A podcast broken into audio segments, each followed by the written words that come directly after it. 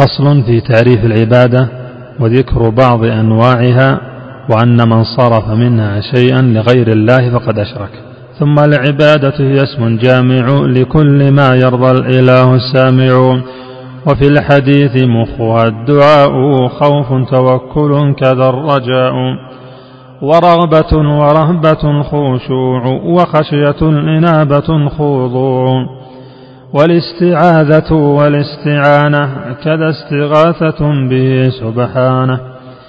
والذبح والنذر وغير ذلك فافهم هديت أوضح المسالك. وصرف بعضها لغير الله شرك وذاك أقبح المناهي.